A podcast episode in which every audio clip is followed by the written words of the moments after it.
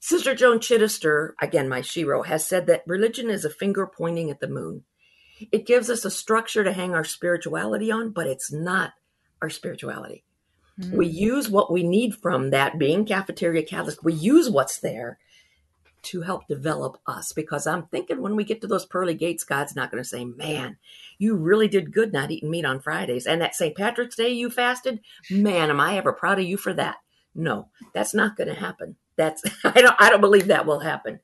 That's the institution separated because our mm-hmm. faith is a 2,000 year old faith full of saints and sinners, good things and bad things, but it's our faith.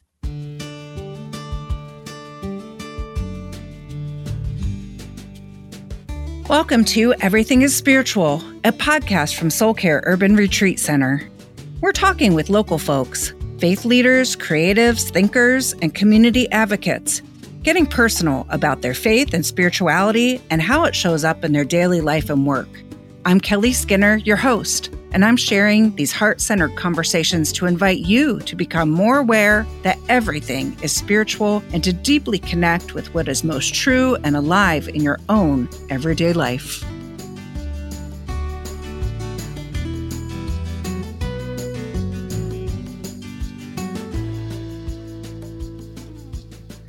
So, welcome back to the podcast, Seekers.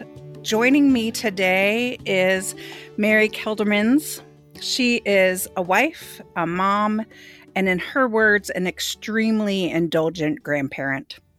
She's also the bishop of the Great Waters region of Roman Catholic women priests. Yes, you heard me right. I actually got to meet her for the first time when she was ordained as a bishop in Springfield in the fall of 2021 because Mary was ordained as a Roman Catholic priest in 2014 after years of volunteering in the church.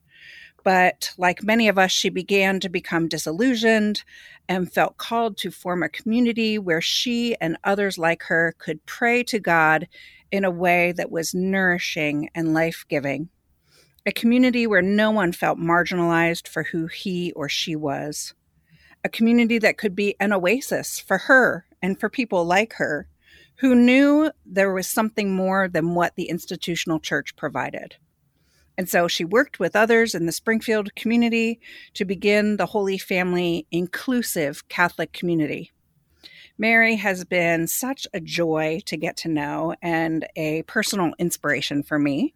And I couldn't wait to bring her onto the podcast and talk with her here and let you get to know her a little bit better.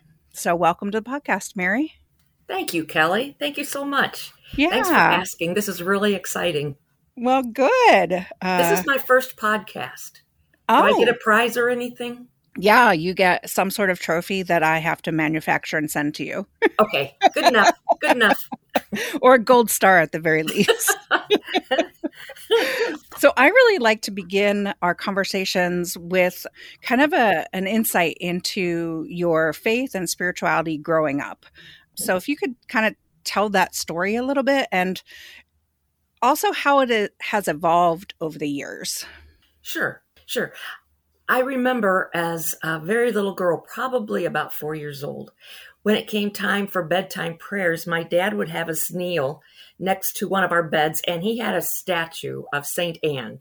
And I don't know the meaning of that or anything, but the prayer leader he would he would hand the statue of Saint Anne to one of us kids, and that would be the prayer leader, and that was, oh my golly, that was the best thing. And I remember we we would pray like that for years and years and years. I went to a Catholic grade school and so was immersed in Catholicism with the sisters, with the priests, with with liturgies, and religion to me or, or faith, I guess, probably because as a child, I'm sure I didn't separate the two. Mm. It was always something that was there. I didn't have to think about it. It was like I was breathing. It was just something that was there. So much, so much, in fact. I went to a day camp or no, no, an overnight camp in the summertime. It was a Catholic overnight camp. And I was so homesick.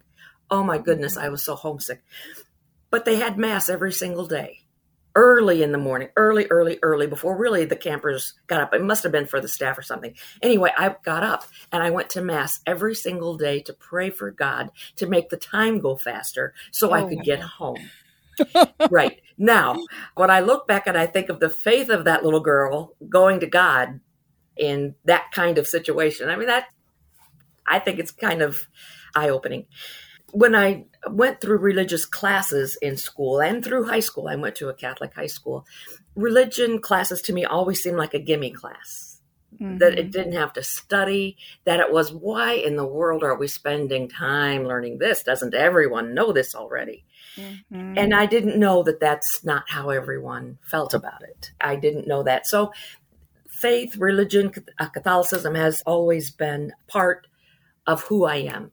So, for what has evolved for me is my image of God, is my image of faith, is how I express that faith now. So, that I think is what has evolved for me, evolved for mm. me. Hmm. So, is there kind of a, an experience or a story that comes to mind that has been critical for you about shaping your current beliefs? Yes, yes. This has been 30, 30 years ago now. Our son, uh, when he was three years old, was diagnosed with insulin dependent diabetes.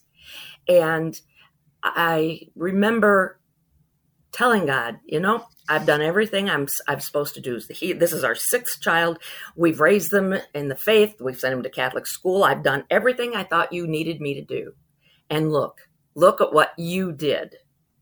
Well, I had to work very hard on that to forgive God. And I found out that I could be angry with God Phil, our son was diagnosed in May, and during the summer, I said, "You know what, God, I'm not praying to you all summer because I'm really that mad at you.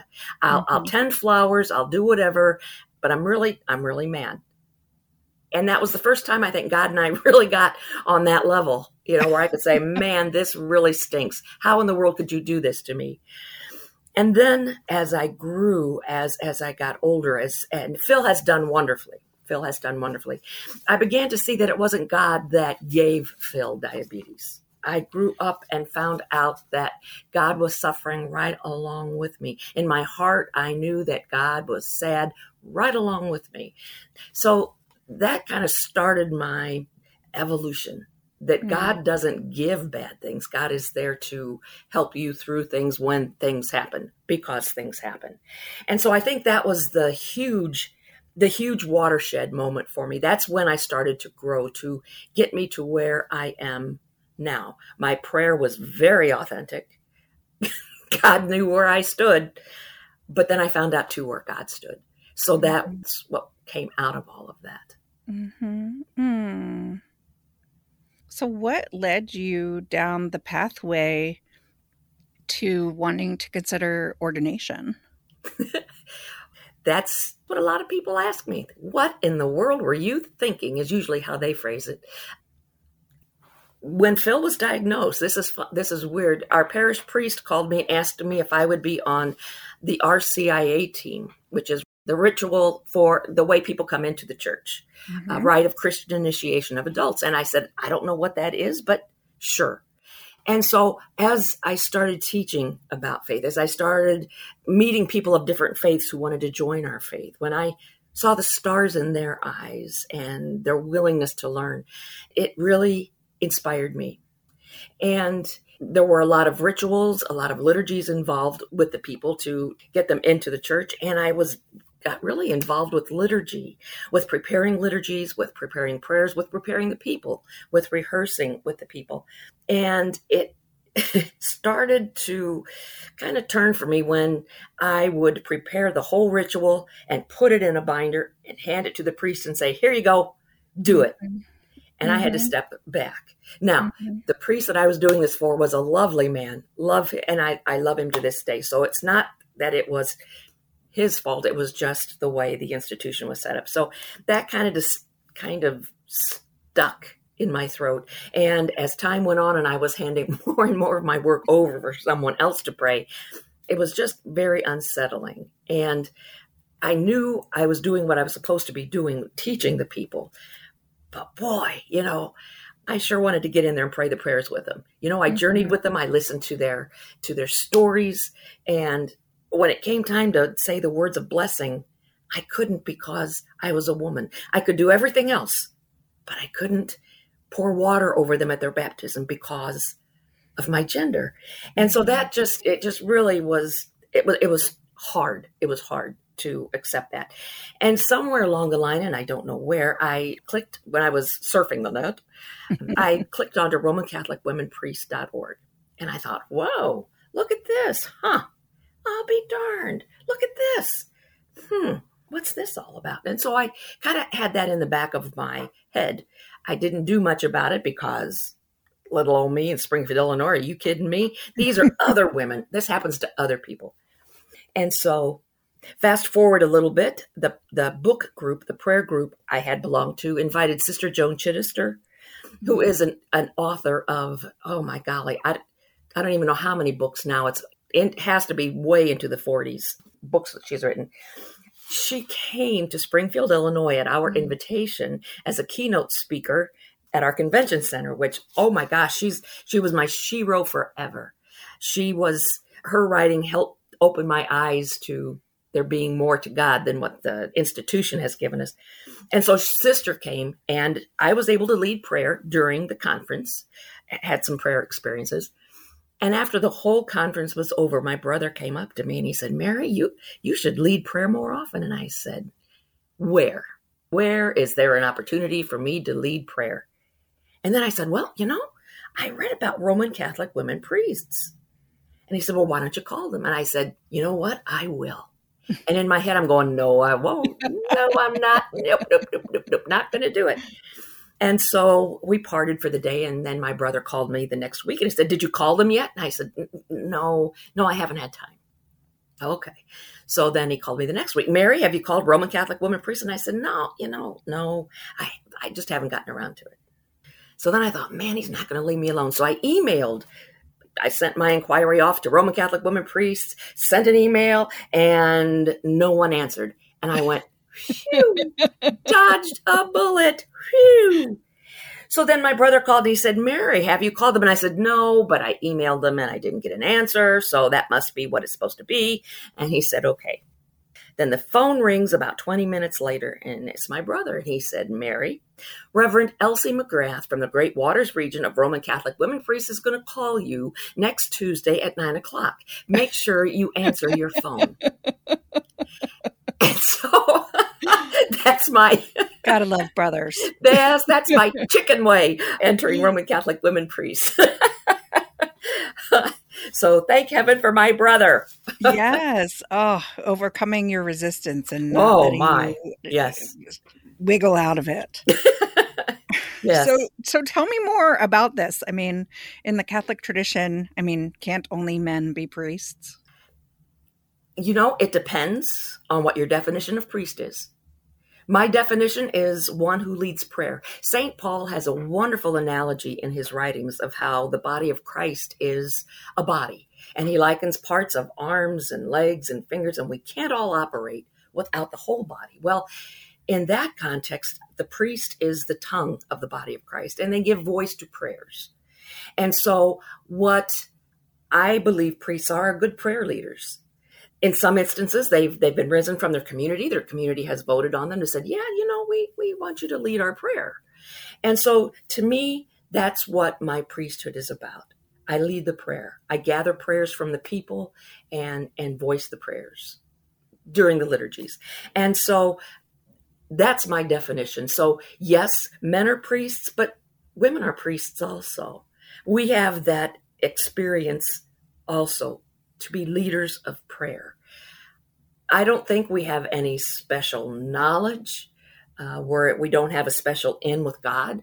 We're all here to do our best to treat each other the way we want to be treated, and so I think that's that's that's the whole essence. I think of women priesthood to pray, to pray with people, and maybe to take some of the mystery out of it, the mystique, because we're just people. We're just people that happen to lead mm-hmm. prayer well. Hmm. So I'm going to play a little bit of contrarian and kind of just voice what I know I've heard when I've talked about this movement and people's kind of gut reaction. Mm-hmm. But so, I mean, are you a real priest? Because the Catholic Church hasn't really officially recognized women priests. Right. I, yes, yes, I am a priest. When we are ordained, we use the exact same rite that the men use almost word for word, except we don't say men. we, we, we do say women. And one of the big things that we don't do, we do not promise obedience to a bishop like mm. the men do. We promise obedience to God. No one can tell us what to do except for God. We follow what we feel God's God's will is to us. The church will even say my priesthood, the sacrament is valid but illicit. There's there's a distinction that because I'm a woman, it's illicit. But in the eyes of God, yeah, I was ordained. I am ordained. I was consecrated a bishop. Um, yeah, so it's kind of I and here I'll be the little I'll be the contrarian. There's been a recent controversy about a priest using I or we when he baptized and supposedly he said we and now all these people are in limbo. Mm-hmm. Now, that's crazy. That's mm-hmm. absolutely crazy. And I think I'm going to say 99% of the lay people and clergy will say that too. Mm-hmm. Um, so it's crazy that they're saying my ordination is illicit. Mm-hmm. I am a daughter of God. I felt God calling me to this. I felt this in my God's call. That's a little bit of a misnomer. I felt this in my heart. It was in my heart to do this. And so you know, do I obey the Catholic Church and say, sorry, God, you know, shit, sorry, my church is saying no? Or do I say, okay, God, and I'll count on you to smooth the way? Mm-hmm. And so that's what I did. I said, okay, God, I'm, I'm going with you. And so. I've never looked back. Mm. Never looked back. So, yep, I'm a priest. So it's interesting that you brought up in the ritual that you went through that you pledged obedience to God as opposed mm-hmm. to pledging obedience to a bishop or a mm-hmm. church leader. And as I've been learning about church history, I read this wonderful book. Oh gosh, I'm blanking on the name of it it was a woman writer talking about women's roles within the church in general. She comes from a Protestant background, but she was talking about in the early Catholic Church before there was Protestants, one of the reasons why the Catholic Church chose to only have men priests and unmarried priests was mm-hmm. because of the, you know, were you more obedient to your family connections and to mm-hmm. your you know the power of your family connections and the wealth of your family connections and the the land ownership the yeah. politics of your family connections back in that era or were you more obedient to the church and they didn't at the time they didn't want to have a mixed loyalty mm-hmm. Yes. So that's yes. part of the reason why that tradition has continued within the Catholic Church and it's not in other Protestant denominations where they can have ordained married priests. Um, Absolutely. Yeah. Absolutely. It's a medieval practice that mm-hmm. needs to be looked at and it doesn't look like that's going to be happening. yes. Yeah. So that that begs the question too. I mean, if you if you felt this calling, you know, there's lots of other denominations that allow women priests within their tradition. Mm-hmm. Why not just change denominations? Thank you, Kelly. I've got, I have been asked that question many times, and the answer is because I'm Catholic. I'm Catholic. I grew up with May crownings. And once I even got to I was the May, May Queen. You were the May Queen. See? I was the May Queen. See? Yes. and we wore chapel veils in school, and the sisters, uh, we wrote JMJ for Jesus, Mary, and Joseph at the top in of the our corner papers. of your papers. Indeed, mm-hmm. indeed. And I've got this rich Catholic history, this rich Catholic foundation, and now we look at it, you know, the chapel veils, but that's the foundation. I loved that during that time, and so I'm I'm Catholic. I couldn't be another denomination because I don't have that history. I don't have the history of kneeling with the St. Anne statue and of going to mass, this scared little girl going to mass and praying that God makes the time go faster. That's all part of my history. And so I'm Catholic. I had to stay in Catholicism, and that's not a slam on any other faith tradition. It's just that that it's not me. It's mm-hmm. it, it, wasn't me. Yeah, it's part of your identity. It is. Yeah. It, it's it's it's helped develop who I am today. Mm-hmm. All of mm-hmm. those one of the bells and the smells and the incense and the first communion dresses and the all of that, all of that made me who I am, and I'm so grateful for all of that. Mm. I remembered the name of the book. It's called The Making of Biblical Womanhood. So oh. I'll definitely, yeah, it's really great. It was just put out in the last two years, I think. Hmm. So, one of the consequences for you about kind of pursuing this calling and making the decision to become a ordained woman priest was being excommunicated mm-hmm. by mm-hmm. church leaders. What does that mean? yes. Uh, excommunication is merely another word that begins with an E. Uh, when when I was growing up again in in the Catholic tradition in Catholic schools, if you heard of someone being excommunicated, it was like they were the walking dead. You felt sorry for them; they were going to hell. Do not pass go. Do not collect two hundred dollars. Nothing. That it was the living dead, and so Roman Catholic women priests is, is right up front saying that you will be excommunicated. Maybe not formally, but but what they'll say is you excommunicate yourself because of your actions. Okay, so you have to address that. You have to write a paper about it. They want to make sure you understand. So, yes, I understood. I was excommunicated publicly. The bishop of, of our diocese sent me a letter before I was ordained and said, For the salvation of your soul, do not go through with this. I will excommunicate you.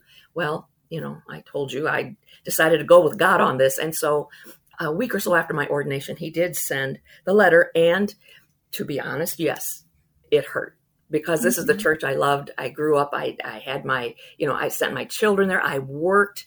Oh my golly. So, yes, it hurt, but it was also freedom from the institution because now I could live, now I could pray, now I could worship the way that I felt Jesus was calling us to. That I could say to LGBT people, come on in. Hey, come on in. We're, we're good on this. We're good. I could offer open communion. I could pray authentically and say, Oh my gosh, God is so much bigger than what you as an institution have given me. God is so much grander than, than what you have given me. And it also, uh, you need to know that excommunication is a bit of a paper tiger because mm-hmm. the way you get unexcommunicated, you go to confession. So there you go. Excommunication is a tool to keep people in line and most bishops of the women who've been ordained already, most of the bishops have not said a word to them. Not one word. In fact, there are some bishops that have lunch with our women priests to talk about oh, to talk about this, and you know they they get views and they try to understand where where we women are coming from. So there's that those ends, the ones where I got excommunicated and and you know the my priest buddies just didn't talk to me anymore. Oh, Not, and then the other side where the bishop goes, "Come on in, come on in, let's talk about this. Why'd you do this?" And and want to get to know how God is working in someone else's life. I think what some don't realize is this is not something that we dreamt up one day and said, "This is a protest movement." You wouldn't turn your life upside down. You wouldn't go through this to protest. This is something that comes from deep within that says, I, I have to do this. This is how I feel God calling me. And so it's not a protest movement. It's a, it's a life changing, life giving uh, movement. So excommunication means nothing. It means mm-hmm. absolutely nothing because of the joy I get praying and worshiping with with other people. So mm. it's it's a paper mm. tiger. Yeah as Christians, I think that there's a lot of teaching around the raising up people who have become martyrs mm-hmm. because mm-hmm. of the conviction in their mm-hmm. hearts that people are sure of God's word. And we raise them up as examples. And we even talk about, you know, p- taking up your cross and following Jesus. Right. And so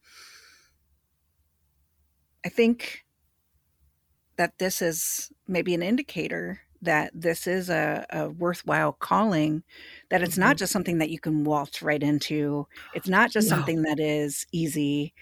It's a rocky road that has to be traveled and navigated with God to be in alignment with that that gift that God is putting in your heart.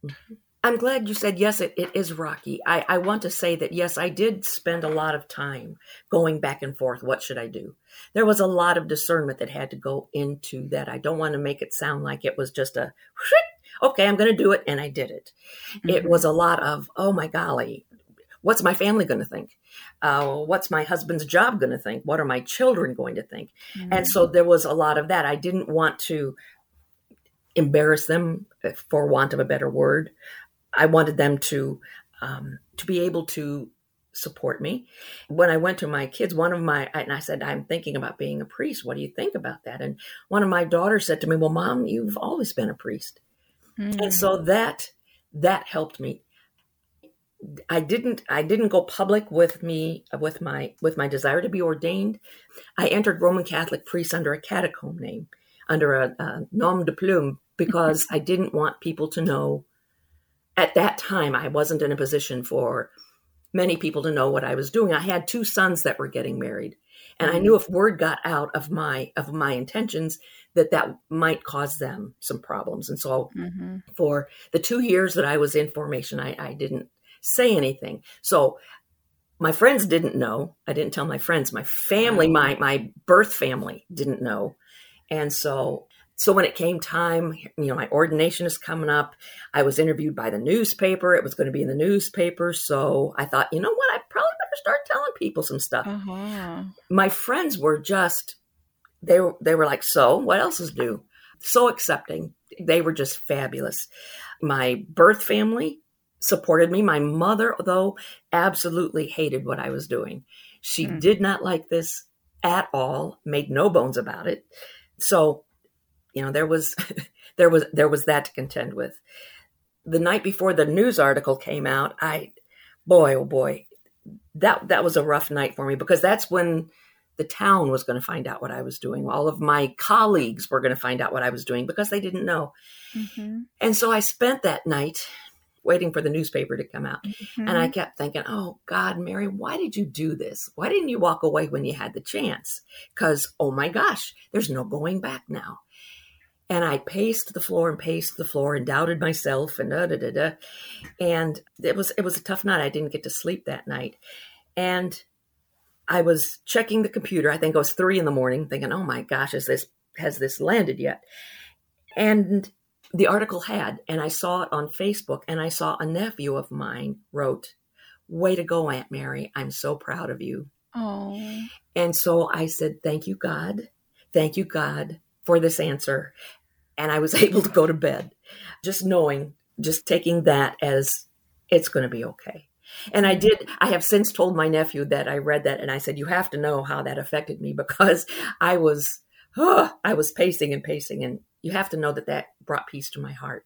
So it's not, it's not something that you just go, "Yay, I'm going to be a priest one day." There's a, and my my story isn't isn't out of the ordinary. You talk to the other women, and oh my golly, it's it's like this with everyone. hmm So, did you find that you, you know, besides being excommunicated by the bishop publicly, um, did you find that there was other kind of shifts in relationships or access or community, or was there losses that you experienced? And also, conversely, was there new relationships or doors that were opened mm-hmm. or things that you gained from the experience? I'd have to say that gaining far outweighed anything that I lost. There were some people who could not agree with what I did, and so they just just kind of faded away. You know, like a mutual fading away. I understand, and I understand that people, you know, can't can't accept this. Absolutely, I I understand, and I mean, I still love my friends. I'm sure they still love me, but this is thing big. What I have gained is community. Holy Family Inclusive Catholic Community. We started with just a handful of people, my husband and I, And Reverend Susan Milkey, who wasn't uh, Reverend at the time, she and her husband Harry would come to our masses, which were held in Jacksonville.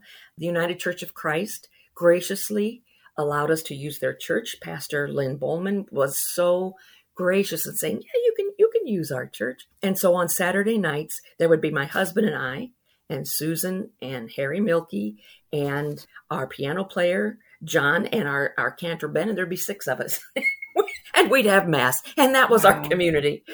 We knew we would grow and we did and we finally got to the point where we moved to back to springfield jacksonville is a little town about 30 miles away yeah. And so we wanted to get back in Springfield because that was our home base. But but Jacksonville gave us a really good kickoff, really good start to our community. And so now people hear about us. We have advertised in the paper. Of course, COVID has slowed things down a little bit. But the people who come to us have been they were where I was.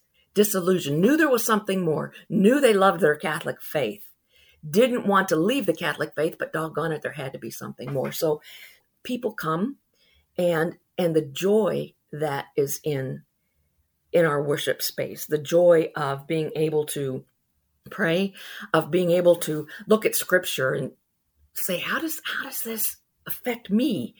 The story was 2000 years ago. Is is it supposed to remain 2000 years ago or is this scripture alive for us? Is it a living story? And so to grapple with that to look at different scripture stories it's oh it's just it's just wonderful to listen to someone else's journey how they have come to know god. It's just life-giving. It's it's absolutely just wonderful. So that's what i have gained. I've not lost. I've gained so so much richness and community. One of the things i like to do before mass starts is just listen listen to the people talking and laughing and just just hearing that and and knowing this is the community. This is a community who gets together because they want to, not because they're obligated to, but they, they come and when they leave, they think, oh, I can't wait to come back next Saturday. And that I think is is a tribute to Jesus and to the authentic words of Jesus to live, to love God, and to let that love show, living the way the church that Jesus imagined for us. That's what I've gained. Hmm. So I know there's so many people who are experiencing a sense of deconstruction of their mm-hmm. faith, mm-hmm. whether it's people who are in the Catholic faith or other Christian denominations. Mm-hmm. I think we're in a movement where people are kind of wanting more from the faith that they've been handed and mm-hmm. discovering what else is there. And there's lots of different ways that people can go within that deconstruction process. But I know as a Catholic, you know, there's such strong tradition, there's such mm-hmm. strong doctrine, there's such strong practices that are totally at one level. And then when you start delving deeper into maybe the messages or what you were saying, kind of taking scripture and interpreting it for today, you really start looking through a different lens. Mm-hmm. And I think people sometimes are criticized for that or made to feel like, oh, well, you're a cafeteria Catholic, or you're picking mm-hmm. and choosing mm-hmm. what you want to follow, or you, you know, you're not a real Catholic. Mm-hmm. So, and I'm sure people get that in other denominations as well. But, you know, can you speak to that? Oh, I sure can. I'm so glad you said cafeteria Catholic because I wear that label proudly. When I go to a cafeteria, I don't stand by the steamed broccoli and think, oh my gosh, I eat the steamed broccoli. I go for the chocolate fountain at the end. my faith is so full of good things. My faith is so full of good things. Yes, I hang out with my faith.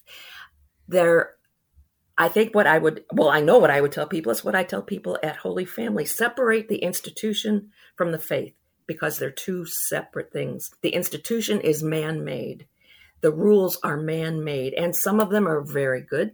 And, you know, we do need structure, we do need rules, but when those rules go over into our lives, into our sexuality, into those kinds of things, then then that's wrong. That is wrong. Our faith, our faith is what is who God is to us. And that's that's the big thing. Who has God been to you in your life? Because and I tell this to our people, anything you read about God, any opinion about God is only an opinion. It is someone's opinion. What is your opinion? How has God worked in your life? And that is who God is. And that's the God you get to know. And that's the God whose hand you hold. And so that is your faith. How does that fit in with your life? You know, that's the important thing is get to know God. How do you do that? Do you take a walk and you think God is in everything? God is in creation? Yeah. So it's a bigger, broader thing than the institution that says don't eat meat on Fridays during Lent and you have to go to Mass every Sunday or it's a mortal sin or you have to worry about going to hell, which hello there's no there there's no hell a loving god would not create a hell wait so, say that again one more time the loving god would not create a hell and you know how i know i know this for a fact because because i've had children and that kind of puts me on a little bit of a level with God who made us. And when my children do wrong and they come to me and they say, Mom, I'm really sorry, I say, Ah, great, get out of here. You're fine. There's nothing my kid could do that I would send them away from me from forever in a place where I would never see them again. There's no way I would do that. There's no way God who loves infinitely more than that, no way a God would do that. No way. God would say, Come back. I'll give you 50 chances. I'll do whatever I need to do to get you back with me. So that's how I know there's no hell. so we're good there. Oh, now I forgot where I was going with that. See that hell thing, boy, that's another power. Puts us off track all the time. I know, I know. It's the devil. Uh, and I'm teasing about that too. But God is so much bigger than the the institution. Sister Joan Chittister, again my shero, has said that religion is a finger pointing at the moon.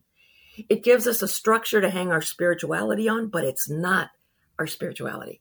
Mm-hmm. We use what we need from that being cafeteria Catholic. We use what's there to help develop us because I'm thinking when we get to those pearly gates, God's not going to say, Man, you really did good not eating meat on Fridays. And that St. Patrick's Day you fasted, man, am I ever proud of you for that?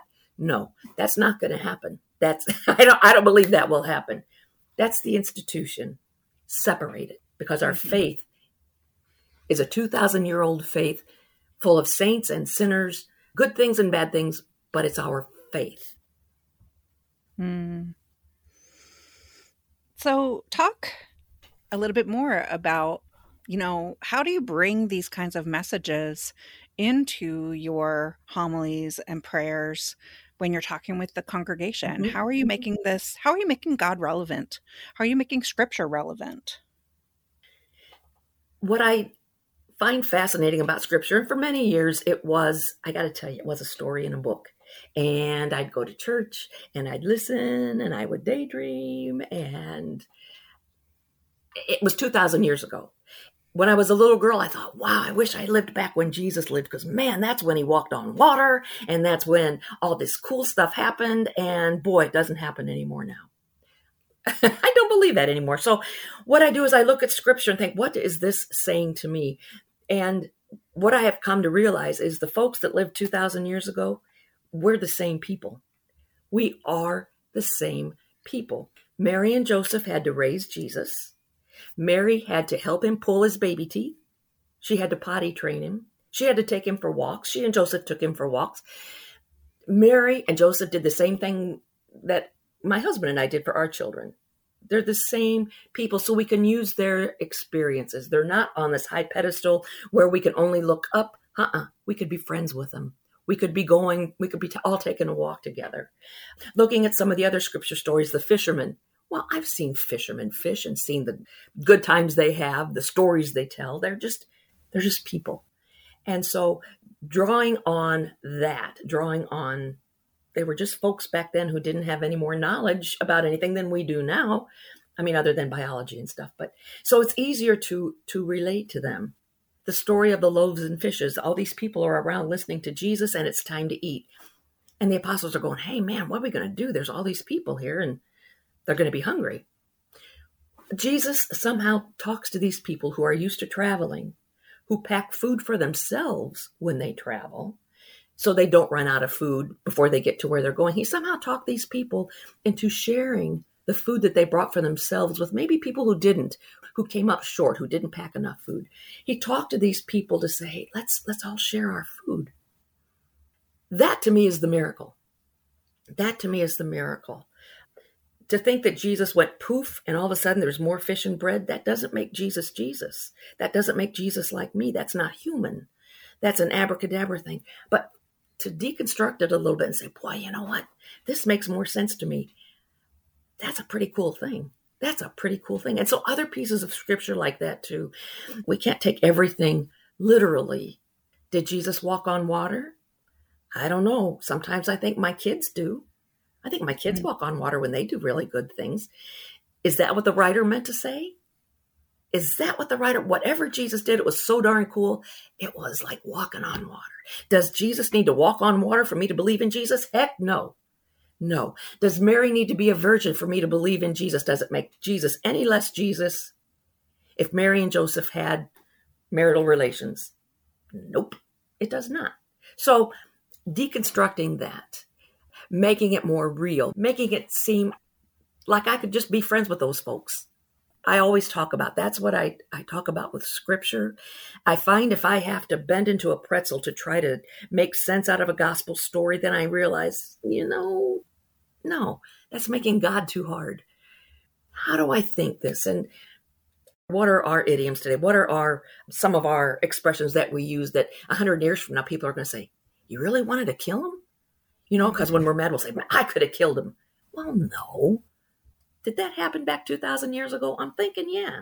So mm-hmm. let's be real about it. Let's say they were folks, they're our ancestors, and let's tie our stories to theirs. Mm-hmm. Mm. I really appreciate that, making God and Jesus more relatable, more mm-hmm. human, more within our scope, within our realm. Absolutely. Um, because I think the message that Jesus is the things that Jesus are asking us to do, the loving ourselves, loving our neighbor, loving the other, loving our mm-hmm. enemy. Those are challenging things for us as humans to do. And so mm-hmm. if we can see Jesus as another human, an enlightened human, somebody who knew knew how to do those things well, we can kind of put ourselves in that position as well and really learn from it as opposed mm-hmm. to just idolizing it, like saying it, saying we believe in it as opposed to actually walking that path. Absolutely. Oh, Kelly, absolutely. Yep. Hit the nail on the head. Yep. Yep. Absolutely. Hmm. God is hmm. not hard. Jesus mm-hmm. is not hard. I've got a story too that helped me with my experience with Jesus. I was on a retreat once, and our retreat leader said, What would you do if Jesus knocked at your front door? What would you do? My first reaction, and I said, I would wonder if my house was clean. And she laughed, and I said, No, really, really, I don't know if I would let him in because I don't know if my house is clean enough. And she said, I would throw my arms around him and hug him. And I thought, Do you know him that well? Wouldn't that be kind of forward? and as I thought then later in the afternoon, I thought, No, she's the one that knows Jesus. I was worried about my house being dirty and she knew that Jesus would be tickled to see her. And so, again, that helped. That was another step on my journey that said, Mare, Jesus doesn't care about that. He's coming to see you. So mm. that's something else that just brings, keeps Jesus, I think, where Jesus wants to be. He ate with marginalized people as well as, as, as others. And I think that's, I think that's who Jesus is. Mm and didn't make a big deal out of eating with marginalized people. Like it no. wasn't like, look at me, look at what I'm doing. It was just like, let's hang out and have some dinner together because we're yep. hungry. Absolutely. yes. and you're pretty cool to hang out with. Yep. Absolutely, Kelly. See, see, isn't it kind of fun to think of that of Jesus showing up at a door and saying, "Hey, you got an extra piece of fish?" you know, or I don't know, seeing him on the road and just saying, "Hey, how you doing?" and just seeing mm-hmm. him being a regular person just because mm. i think that's how we come to know god by other people mm-hmm. mm. so what are some of the things that are resonating with you about you know the church right now the institutional church and what are some of the things that in your opinion, need to be addressed or reformed? I have to say that I'm I'm really impressed with Pope Francis. I know people kind of fault him for not moving fast, for not waving a wand, but I think what he's doing is shaking the ground and preparing us for the next guy to do that. I think Pope Francis is a very holy man. I think he is who the church needs now. I, I just I just can't say enough good things about him. I love this synod that he's opening, that giving lay people a chance to say what they see about the church, what they love about the church, what they don't love about the church. That's a pretty big thing. Lay people have not been asked to do that ever, really. There was Vatican II, which was very good and it, it brought in a wave of much needed reform. But for Pope Francis to say, I, I want to hear from you, I want to hear what you have to say. I think that's phenomenal. I think it's wonderful. Some other things that I think that need to be addressed is open communion. Uh, when non-Catholics come to our Catholic services and we say, if you're a practicing Catholic, you can come, but everybody else stay in your pew. That's wrong. That's wrong. And to use Eucharist as a weapon against people whose beliefs don't line up exactly with the church. Again, that's wrong. Jesus said at the Last Supper, He said, Take this and eat. That's it. There were no other caveats. It didn't say if your paperwork's in order. It didn't say if you believe, if you don't follow the rules. He said, Take and eat. And that meant everyone who wants to take and eat. So I think I think they need to address open communion obviously lgbt issues they need to oh my gosh change uh, that awful statement that came out quite a few years ago about gay people being i don't even want to say just they were not looked kindly on that needs to mm-hmm. change mm-hmm. there are lots of married men out there who were in the seminary who wanted to be a priest but also wanted to be married mm-hmm. look at this celibacy thing for heaven's sakes you can't force someone to go against a biological nature if it mm-hmm. doesn't come from within them. To impose something like that, an artificial thing like that, just will never work. Will never mm-hmm. work. Be human. You know, these are biological er, issues. This isn't this isn't something someone dreamt up. So I think we need to look at married men in the priesthood. Also, of course, women in the priesthood and in more decision making capabilities, and to get more lay people at the Vatican table to talk about lay experiences to power. Say, this is how it is. You may put out this whole statement, but here's how it is on the ground. Here's what happens. Here's here it is in reality. This is, you know, you're you're giving us saint ideal. You're giving us ideal. Here's what happens.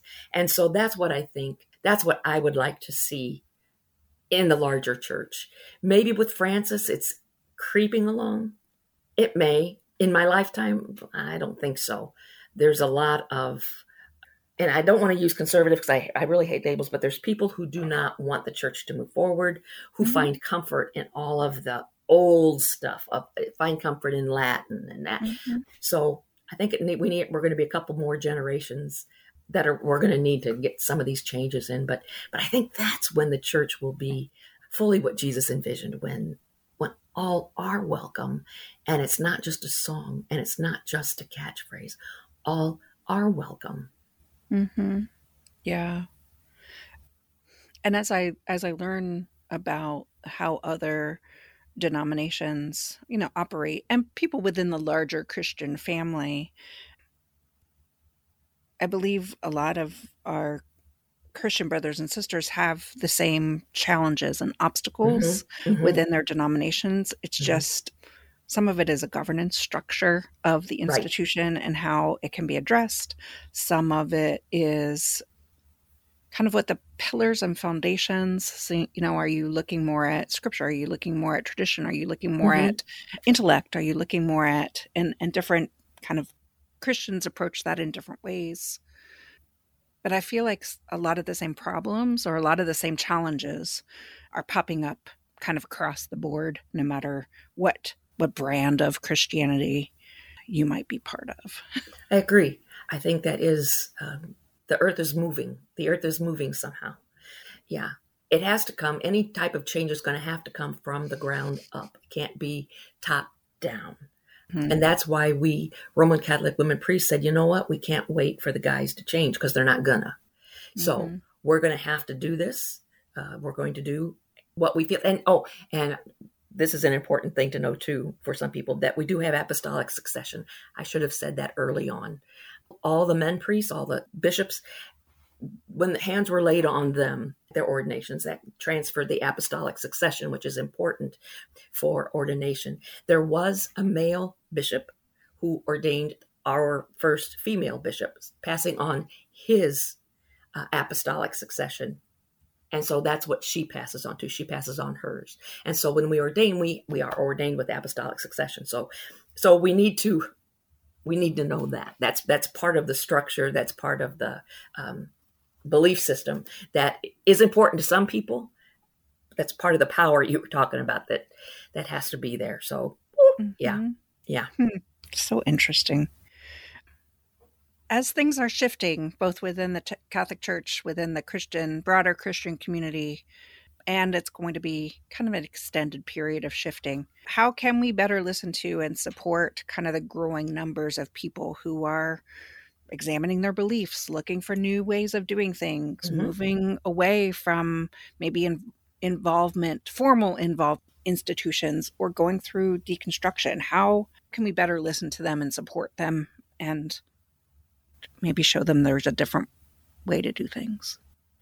That boy, that's the million dollar question, Kelly. That's the million dollar question. What I do, what our Holy Family does, is tell people it's okay to question. We'll listen to your questions. And it doesn't matter what kind of question you have, we're going to listen and let's talk about it. And we may not come up with an answer, but it's okay to question. And I'll listen to you, and it's got value. I think, well, I know our children, our, Steve and my children, they've got questions. And I mean, very good questions, very good questions that the institutional church says you can't think about them. And they don't change. They don't change when, when, like when biology comes. We, we know more things because of science and, and the church won't change and say, ooh, boy, we didn't know that then, but we know that now. Mhm. That's what our kids really don't like. That there seems to be a level of dishonesty. They're they're going to keep this myth alive rather than saying, "Yeah, boy, we're smarter now." So that's that's part of the mm-hmm. problem too. But we listen to the kids, and I let them speak. When I hear other people, I listen to them. I understand what they're saying. I have felt that way too. But again, what more I think I'm different is that I've separated institution from the faith. The institution, again, not all of it is bad. Um, we have some fabulous, wonderful priests, and it's such a shame that this the scandal just tarred everything. It's such a just such a horrible shame. But separate the institution from the faith and live the faith. Then I think that's what's going to draw people when they see our community living with joy and with happiness. Maybe they can say, "Hmm, I wonder, wonder if I could do that too." So I think part of it is to see what it looks like to live authentically, to live your truth, where everyone is welcome, and and just to maybe model that, and again to listen. No question is off the table. Just listen. I think that's the key. Mhm. So, what sustains you? You know, what's some practices or tools or relationships that sustain you when you're going through some some of these challenges? hmm Well, sometimes I tend to brood on things. I am really good at thinking about things and thinking them through until I wear a hole in my brain. I'm really good at that. So, uh, my husband and I babysit grandkids four days a week. And so, when I start taking myself so seriously and thinking my problem is just the worst thing in the world, I play with them. And I it kind of rights my ship. it takes my mind off whatever I think is the problem du jour and brings me back to reality brings me back to oh come on mary this is what life is about. Uh, and that that seems to right my ship a little bit. I do cross stitch counter cross stitch i love doing that and i can boy i love picking that up and creating things. I, I love doing that. Gardening in the springtime i love doing that uh, listening to the birds. And so physical i seem to have to do physical things to stay motivated because I can stay in my head too long. Mhm. yeah, yeah. Mhm. yeah, Mhm. movement and embodiment hmm helps us get out of our head really Absolutely. See, and that's that's just it. Because I'm telling you what, I'm a good worrier. And if I don't have anything to worry about, I'll call my friends and say, "Hey, I got nothing to worry about. You got something for me? Uh, let me help you worry because I'm really good at this." Yeah. Oh, Yeah. So, uh, I want to end our interview with some rapid fire questions that I kind of ask all guests. And it's just a different way to get a little bit of a sense of a taste of a little bit more of your personality and get into that head a little bit. But before we get into that, if people are interested in learning more about your group in Springfield, your Mhm, community, or about the Women Priest movement, how can they reach out to you or learn more? The best way for Roman Catholic women priests is to go to that website, and that Roman Catholic women priests, one word, all lowercase, is the name. Roman Catholic Women Priests.org. That will take you to the website and explain a lot of the ins and outs, little details, and things like that. If they want to, our community has a website also. We've just we're just finished updating it. And the name of that is inclusiveholyfamily.org. And there is a button on there where you can contact you can contact me. It'll say contact us, but it comes to me. And I'll be happy to answer any questions. And anyone is invited to our masses. We we have mass every uh, Saturday evening at 4:30. And for those who live farther away, we do Zoom. We have a hybrid liturgy, and we can send a Zoom link out for that. We've got people who come. Let's see, in Michigan, Minnesota, Arkansas, Indiana, and Florida. Oh, So we have people join us from those places every week. That's Um, awesome. So we can do that wherever That's anyone is. We can we can hook you in like that too. We celebrate sacraments, baptisms. I got to baptize my own grandkids, which was really cool. really Oh, really cool. yeah. I celebrated a wedding with someone. Uh, we unfortunately have done funerals. I don't want to say unfortunately, but sadly, have had to do funerals.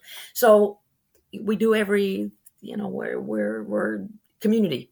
We take care of people. So anyone who wants to attend mass with us will find that it looks just like mass. We consecrate bread and wine. We also, when when we have mass, we believe it takes the community, not just the priest, to bless the the bread and the wine. So we all say the words of consecration together. We bless the food for each other. So um, we do do that. We we still give wine. We do not drink from the same cup anymore because of all of this COVID. I've taken a lesson from our Protestant brothers and sisters, and I bought little communion cups Mhm. that we use. And we fill those before Mass and we, we bless the, the wine, we consecrate the wine. And then people take their cup and, and drink from it. And we have a bowl of bleach water that they'll put their cup into there. We wash them. We don't throw them away. We try to be as green as we can with the environment. So we still offer that. We just found a different way, thanks to our Protestant brothers and sisters, to offer communion, still the bread and wine. So welcome anyone and everyone to our church. And yeah, you you won't be a stranger. And even if you've forgotten, if you don't know when to stand, when to sit, no big deal. No big deal. We've got people there to help. Just come on home. Mhm. Come on home. Mhm. Are you the only group in East Central Illinois, the only inclusive Catholic Mhm. community, or the other? That's Yes. awesome. hmm hmm That's awesome. Okay, well, we'll definitely put the link to both of these in the show notes so that um, Yes. people want to come back and revisit. Yes. It's it's easy to get to.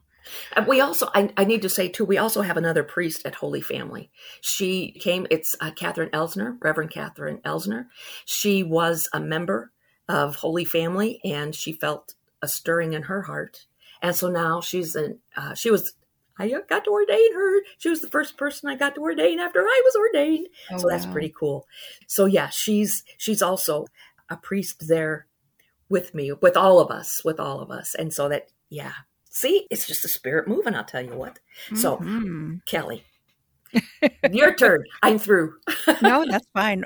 What do people call you? Like, do they call you father? Do they call you reverend? Do they call you nothing? what do people call you? Well, my children call me Father Mother, but that's just them. Our official title is Reverend, but we really don't use titles. My official title is bishop. We don't use those. We use first names because we're just all in this together. But technically and on official stuff, we're reverends. Mm, that's that's interesting. There's a a woman priest from I think she's on the East Coast or the West Coast. I'm sorry, and she does a whole lot of online like YouTube sermons. Oh, mhm. and she goes by Father Ann, and I I, I get a tickle out of that. um, Yeah. And she intentionally goes by Father Ann. I mean, she talks about like this is why I'm doing this, which I Mm. think is just. I'm definitely a provocateur, so I appreciate some of that. and sometimes we have to do that too. Mhm, I kind of liken us to the suffragettes. Mhm. Women vote now. No one would think of not voting, but 100 years ago, oh my goodness, no, women couldn't vote. So I kind of think we're like that too, because 50 Mm. years from now, this is not a sustainable model without women in the church. Mhm. You know, we Mhm. we are the other half of the church. You need we need both. We need men and women. So Mhm. we're kind of the suffragettes of the Catholic Church. So Mm, I really, I love that. So, are you ready to begin the rapid fire questions? oh yes, yes, go. They're, they're not hard. So, what's something that people get wrong about you? that I'm also an introvert. Mm. So, you come off as being an extrovert, but Yep. but Yep. you're also an introvert. hmm Absolutely. Where do you see the divine as most alive for you in this season? Oh golly, in nature, in nature, the trees when the trees are starting to bloom, when the tulips are coming up, when the grass turns green, uh, when I hear the birds. Oh my golly, that's oh that just screams creation. It's hmm. oh I love it. Hmm. What's one thing in your life that might seem ordinary to other people, but is sacred for you? When cardinals appear at my bird feeder, those are my the cardinals are my grandparents. When I see a cardinal, it's it's grandma, it's grandma and grandpa, and I, and I always when I see them, I say hi, grandma. yep, it is it is absolutely sacred. Mm. What are you deeply grateful for right now? My family, my children and their spouses, and what good people they are, grandchildren, and my husband to top it. I mean, that's that's at the top of the list, and and my com- community at Holy Family that we're able to pray, that they show me who God is every single day. They show me goodness. They show me kindness. You know what what that looks like in action. It's not just a. They're not just words. They're. It's just God in action. Hmm. So, because I am a voracious reader, I always ask my guests, tell me a book that you would recommend to the audience. West with Giraffes. It's about, this is a true story. Giraffes, uh, San Diego Zoo commissioned someone to get giraffes from Africa. And the giraffes landed in New York, and a man put them in kind of like a pickup truck. Well, I guess it was more like a, I'm going to say a boxcar. Anyway, took the took the giraffes from New York all the way to San Diego, and this was during the Depression, during the Dust Bowl, during Jim Crow and sundown laws. And it talks about how people, in all of this misery, they would still come out and look at these giraffes as they went by and, and what the giraffes meant to the people. It's just a wonderful book. Wow. it's just a wonderful book. I just can't recommend it enough. I can't tell you the author because I'm doing good to remember the name of the book. Yeah. No, West- I'll look it up. West with. Giraffes. Yeah. Mhm. Yeah. That's Excellent awesome. book. Yes. I do love giraffes. So, Oh, um, You're going to love this. We'll have to pick that one up. Well, that's it. So, thank you so much. Oh, um, Thank you, Kelly. Yeah. Is Thank there, you. Thank you for uh, what you're doing, getting the word out to people. Thank you for this. mhm. My goodness, see, you answered that call in your heart to to touch other people through this. This is cool. Hmm Well, and this has just been such, it's been a blessing for me to selfishly engage in all these wonderful conversations with Ah. wonderful people who all have such interesting ways that they view spirituality Mm. and faith and religion and how it intersects with with their lives and makes them who they are so certainly it was very selfish but i i really love providing a platform for people to share and to have them open up and and be authentic. And we don't we don't often get to talk about our faith and spirituality mm-hmm. and who we are and why we do the things that we do and how we've become the people that we are. So yeah. See, that's an important thing that you're doing giving mm-hmm. people permission to say i don't understand or here's how i come. That's that's an important thing that you're doing kiddo. Mm-hmm. thank you for that. Thank you. Mm-hmm. well thank you. It's it's a joy for me and a blessing for me yeah so thank you you're welcome. And blessings to you, Kelly. Blessings on your whole ministry. Thanks a million for this. Mm-hmm. Take care. Thank you for listening to Everything is Spiritual and taking time to nourish your soul. Tune in each week for a little community and a lot of conversation. Or subscribe in your favorite podcast app so that you don't miss our next episode. For more resources around spiritual exploration, restoration, and transformation, be sure to sign up on our mailing list at experiencesoulcare.com. Visit our website for information on retreats, workshops, and services from our partners. Or better yet, come visit our welcoming space in Urbana to say hi and get a steaming cup of tea. Soul Care Urban Retreat Center is a warm, welcoming, and accessible place for you to refresh, renew, and restore your mind, body, heart, and soul. We set a great big table, and everyone is welcome. Until next week, be well.